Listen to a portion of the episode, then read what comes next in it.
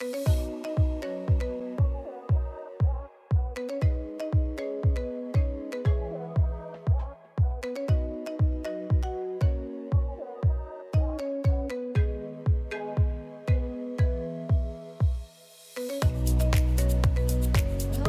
back to the Hubcast, y'all. This is not Marcus, but I do have another one of my favorite Marks in the house. Mark Amigone is here. Mark, I am so excited to have you. You are one of my like HubSpot ride or dies. Like we just, ugh, we connect.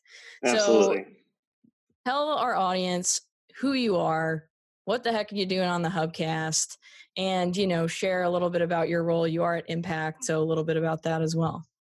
All right. Well, first of all, thanks for having me, Karina. It's a true honor to be on the Hubcast. Yes. Uh, I've been a fan for a long, long time, long time fan, first time contributor. Um, so uh, my uh, connection to HubSpot runs pretty deep. I uh, started my relationship with HubSpot in 2012 when Was I it was love hired. at first sight? It was, to be honest with you. You know, I um, I didn't know much about HubSpot before I uh, started interviewing for a job there. Honestly, um, my best friend who I grew up with uh, was a software engineer there at the time, and I was, you know, at a crossroads in my career. That's a story for another time, kind of that whole backstory. but um, uh, he was just like, "Hey, I'm working at this cool software company in Cambridge, Massachusetts. You should come check it out. Talk me through the interview process." So I got hired as an inbound marketing consultant, completely trained changed the course of my career as I knew it. And I worked there for about two years as a IMC, inbound marketing consultant, helping people onboard to the platform. And uh, it was one of the coolest jobs I ever had. It opened me up to a whole new world. And uh, I've been a, since that time, I've been a HubSpot customer. Um, I've actually been a Marketo customer, which was awful, to be completely honest with you. But um, and then now I'm back in the HubSpot world as a agency partner. I'm on the sales team here at Impact. So I work with new and existing clients to scope and understand our services and set them up with awesome people like Karina and her team. And uh, yeah, it's pretty. Um, it feels good to be back in the in the orange uh, land again. You know, to be Yes. uh, back in the HubSpot world. And I love that you like had a stint with Marketo. Oh my god, it was so eye opening. yeah and i'm sure you talk to a lot of people who are either using marketo or who are evaluating between hubspot and marketo and other platforms so even just to have that to be able to be like here's uh here's why you might want to not think about going that direction Yeah, you know, very interesting experience. It really opened me up for sure to some some uh, some insights as to what the differences between two platforms and the type of people who gravitate towards them. Because that's that was the most interesting thing. Is the type Ah. out there for HubSpot versus versus Marketo, and that I really learned a lot about. i could see that i could see that hubspotters are like a, a specific breed i think They are, and and Marketo users are also a very specific breed. And that is, you know, not saying there's anything wrong with it. With you know, Yeah. not judging, just saying there's a lot of people. There's a specific type of need that Marketo fills in the Yeah. marketing automation universe. And True. it's just like there's one for HubSpot. You know, there's a there's there's a place for everybody out there. Totally true. I love it. All right, let's hop in here. I have a story from the front lines of HubSpot user ing usership. Trying to find a good tagline for our certified dope segment here. So, a couple episodes ago, we asked the question, kind of begged the question, like, should we really believe the hype about smart content? And I don't know how how Mm. you feel about this, Mark. And wow, it's a loaded question. Yeah, because mostly I feel like I've been a little bit like disillusioned by it, maybe Mhm, mhm. where it's something that's promoted a lot. You know, it's promoted as a feature of higher levels of HubSpot. People will kind of sell HubSpot with that feature, but I honestly feel like I haven't seen a lot of really great use cases for it or a lot of really good executions for it. And so Mhm. we we sort of asked the question like, hey, are any of you guys using smart content in a really cool way? And Old Faithful, Stephanie Bioki came through. Um, and she she generally agreed. Like she's been, you know, fairly underwhelmed by uh, smart content uses she's Mhm, seen and mhm. al- also has seen some really not good ones. But she said there was this one time used to she used to work for a different HubSpot partner and she got to work with a client who was a packaging company and they had basically the same packaging solutions for four different markets. And they initially had four different websites for each of these because they needed to have very different messaging and case studies, use cases, things like that. Even though, like the general solutions, the packaging itself was really all the same. And so what they did was they unified the website and they created single pages for each product that had default general content. So each packaging solution, default general content, as well as smart content for each of the four markets that had really specific messaging, different case studies that it linked to, different calls to action. Um, but you may be wondering how did they actually get the smart content to show up for the different markets because like if you haven't cookied them if they haven't filled out a form like how do you know what market they're Right. potentially interested in well they actually used referral urls Mm. so this is where it gets really good.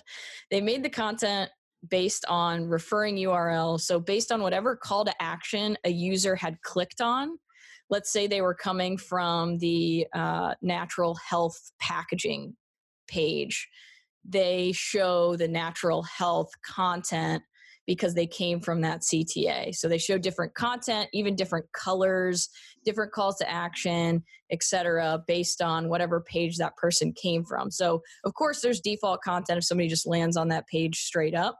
But if they came from another page on the site, then there's going to be a referring URL that they're going to then be able to cater that content to. I thought that was Wow. So they had cookie these people, or they hadn't then?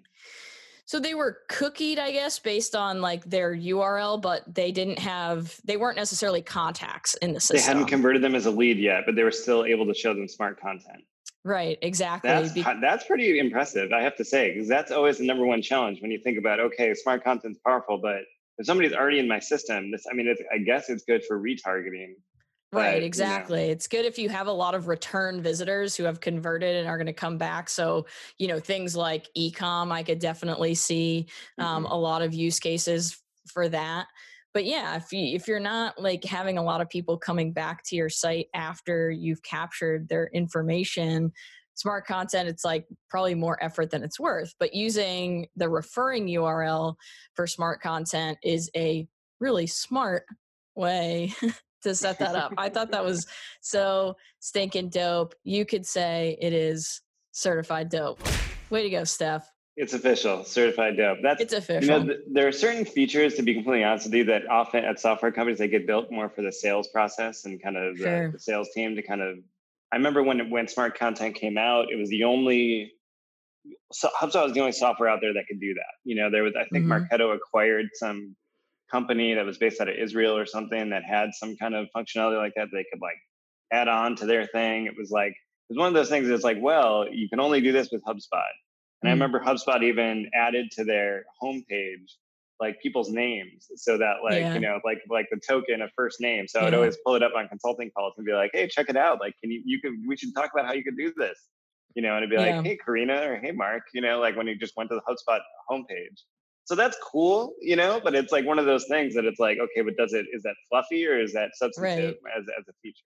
Exactly. Like, is it actually adding value? And I think that using the referring URL, you know, I was thinking about it too with, you know, something like a specific campaign where you've got people coming from like maybe a Facebook ad or a Google ad or like different ads or different marketing campaigns based on where they're coming from you could then target them differently because you know that they're you know being shown a different ad or something like that and then you could display different content on the landing page something like that. So thanks steph for sending that in that really got me like thinking more about that and more cool ways to use it and if any of that made your head spin or was hard to uh, digest in audio form steph recorded a go video fully explaining it and sharing her screen so you can actually see the website um, and and she'll walk you through exactly uh, what that looks like. So the show notes are at impactbnd.com slash hubcast. This is episode 246. Get in there and check them out. And thanks, Steph, for coming through. That's good stuff. Something that's on my mind today was just something that I thought was so good I had to share. And apparently so did Google. So this is why I'm I'm really fired up. So our friend Dan Baum, he is one of Impact's paid media specialists. More importantly, he is my next door desk neighbor. So we sit next to each other every day. Um, he is one of the biggest analytics nerds that I have ever met. Um, I see him on like the Google AdWords and analytics side as like my like counterpart um, with me on the hub a HubSpot side. So we like to geek out about analytics and reporting and all of that stuff. But last week he wrote an article titled uh, "Google Analytics Checklist: Is your website reporting is your website reporting data clean and accurate?" And I thought it was important to share here because the vast majority of us are likely using a combination of Google Analytics and HubSpot to do analytics and reporting. And so if you are using Google Analytics, you need to get in and read this this article.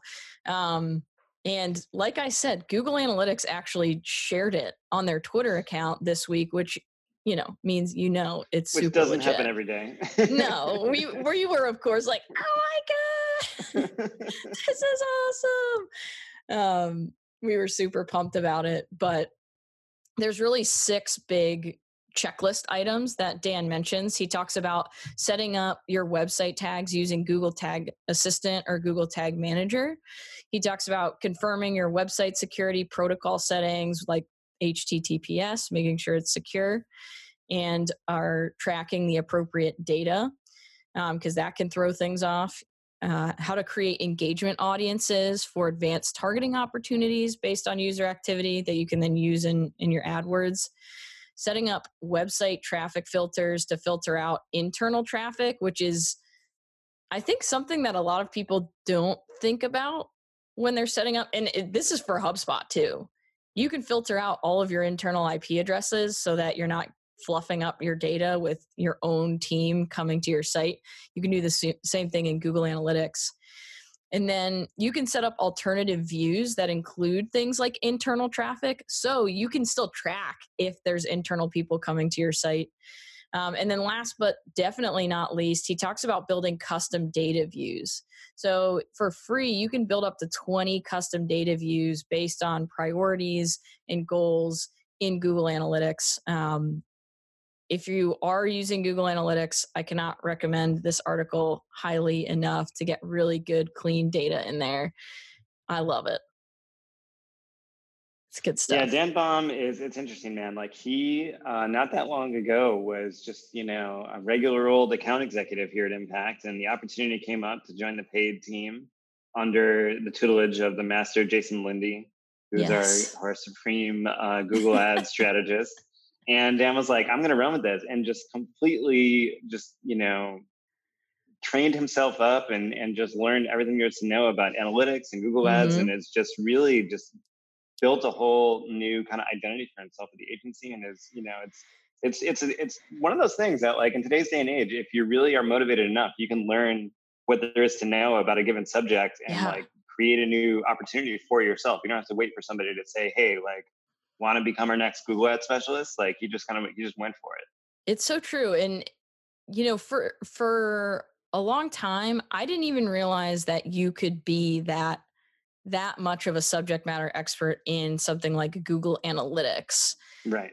Or even Google AdWords, and the level of depth that these guys go into the things that you can set up, the reports and data views that you can set up, it is it's incredible. It makes it makes my head spin and it's amazing like to watch people go so far deep into one subject and to be able to just basically answer any question you could possibly have on how to set things up, on how to report on things you want to report on, things like that. It just gets me so fired up. I love it.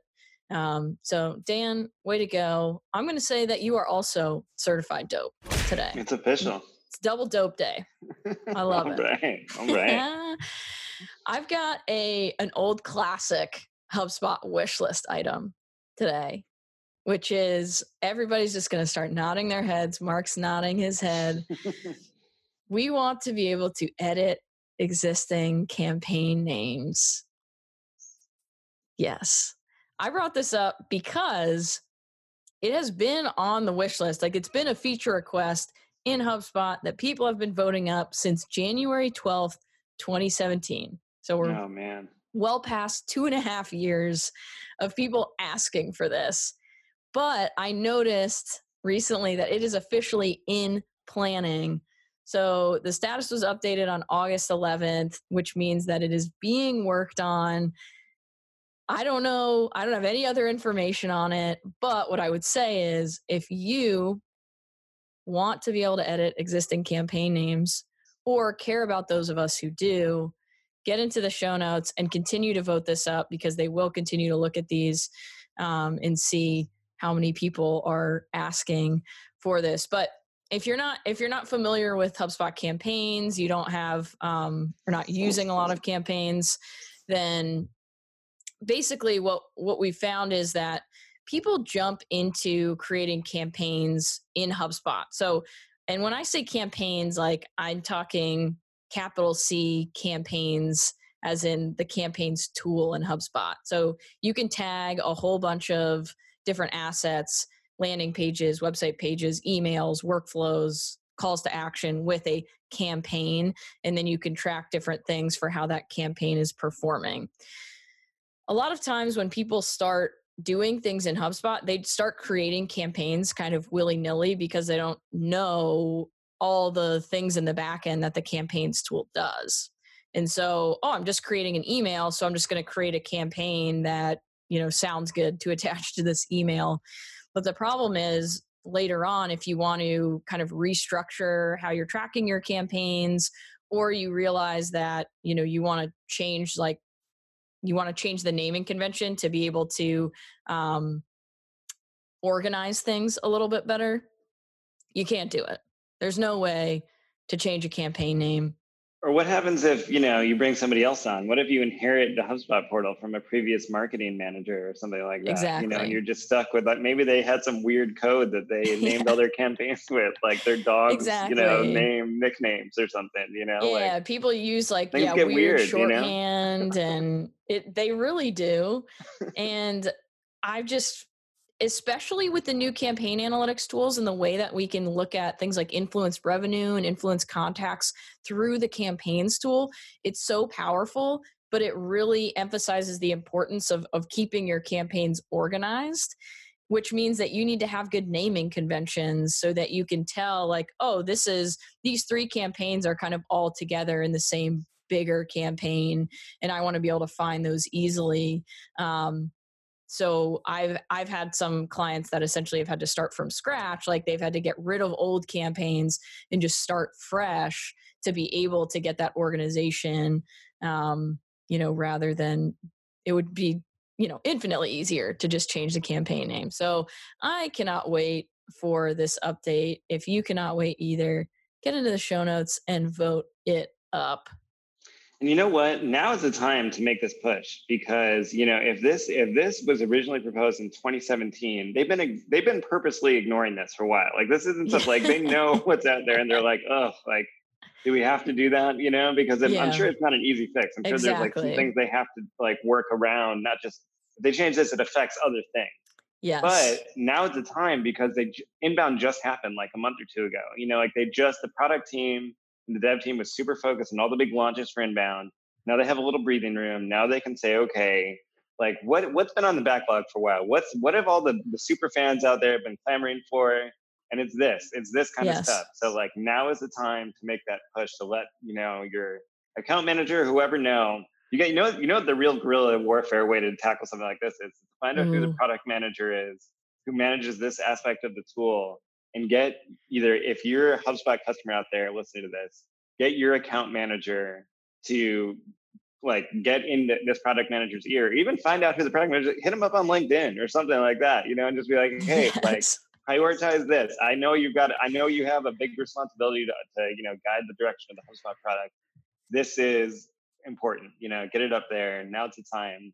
Let's not let this sit another two years. You know, since this was first proposed. I love it. Guerrilla feature requesting. Let's do it. You know, this is the information you get when you when you're on the inside yeah. of the you know the, the orange walls there. Are gonna you know, call us and be like, "What have you done?" That's awesome. I got one product update for us this week to to wrap it up here. And I'm actually really excited about this. It was one of those ones that went live before the the update actually came out on the updates feed and I was like, "Ooh, that is easily create and grow your chat flows with a single page chat flow builder.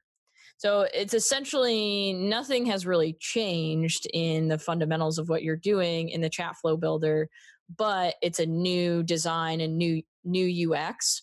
So if you've used the chat flow builder in the past for building chatbots, you know that you sort of have to click into like each of your if then branches and then it kind of takes you to a new screen. Then if you have more if then branches, you click into that and it takes you to a new screen and it's really hard to like know where you are in the flow unless you like go all the way back to the beginning. So this update allows you to basically see everything in one view. So you start like the page starts expanding vertically with all of the things that you're adding even with your if then branches then if you want to see okay i you know asked this gave this person three options and i want to see what happens if they click on option one you're going to stay on that same page and it's just going to expand down below wherever you are so that you can see you know the next chat bubble and you can basically look at the entire flow based on what you know how people are responding or different actions the bot is taking and you can see it all on one page. So that's amazing if that didn't make any sense in me talking about it go into your chat your chatbot builder right now and check it out and all of it will make sense. It's it's much more intuitive. It's it's so much easier to use so that's really awesome. Um, and the second thing that it really does it makes it easy much easier to navigate to other actions within the chat flow because you can see exactly where you are, like what step you're working on, where is it in the chat flow, and where are different places that you can go. So you can learn more in the link in the show notes, but I would just recommend you go into any of your chat flows that you've already built and you're going to see it right there and probably be like, oh, thank goodness. so relieved. oh, man. All right. I don't really have much to contribute to that section other than uh, sounds good. yeah, then go build some bots. you know, I've been so hype about chatbots recently. I'm not going to get into it, but it is I think that the masses, like our the HubSpot masses are realizing how awesome these chat flows can be and they're not that difficult to build out. Like the first one that you build out is going to take some some figuring out um, because they can get a little complicated with all your if then branches and things like that. But once you do it once and you see, like, wow, this is going to give our customers such a great user experience to get to where they need to go or to request a quote or things like that. Um, man, it is, it's so awesome. So I'm going to leave us with that. If you are interested in sponsoring the Hubcast or any of Impact's other shows, there's a link at the bottom of the show notes to go to the Advertise with Impact page to learn more. If you want to join an awesome community of HubSpot users on Slack, there's also a link to join the HubSpot user Slack. It has been blowing up recently with all kinds of stories, all kinds of questions. Um, it's been really, really fun, and we would love to have you there. And Mark, thanks for joining today. It was awesome it was, to have you. My great pleasure, Karina. It was an awesome time, and I'm always I'm always happy to just you know commune with a bunch of awesome HubSpotters. Yes, we're, we're an awesome supportive group. You know, every time I go to Inbound, I'm always really inspired by everybody just kind of comes together you know, marketing can be a lonely place. I hate to say it, but you know, mm. there's a lot of marketers out there that are just thinking to themselves, man, like, I wish somebody just got it. I wish somebody could just understand mm. the pain that I feel trying to move the needle, trying to deliver these leads. And when marketers get together and just kind of like, we can all just kind of, you know, support each other in that regard. So I appreciate you, you know, help connecting me with this community in this way. Oh man, I love it. That was deep. Well, Until next time, this is Karina Duffy and Mark Amigone saying to you, get out there and get after it.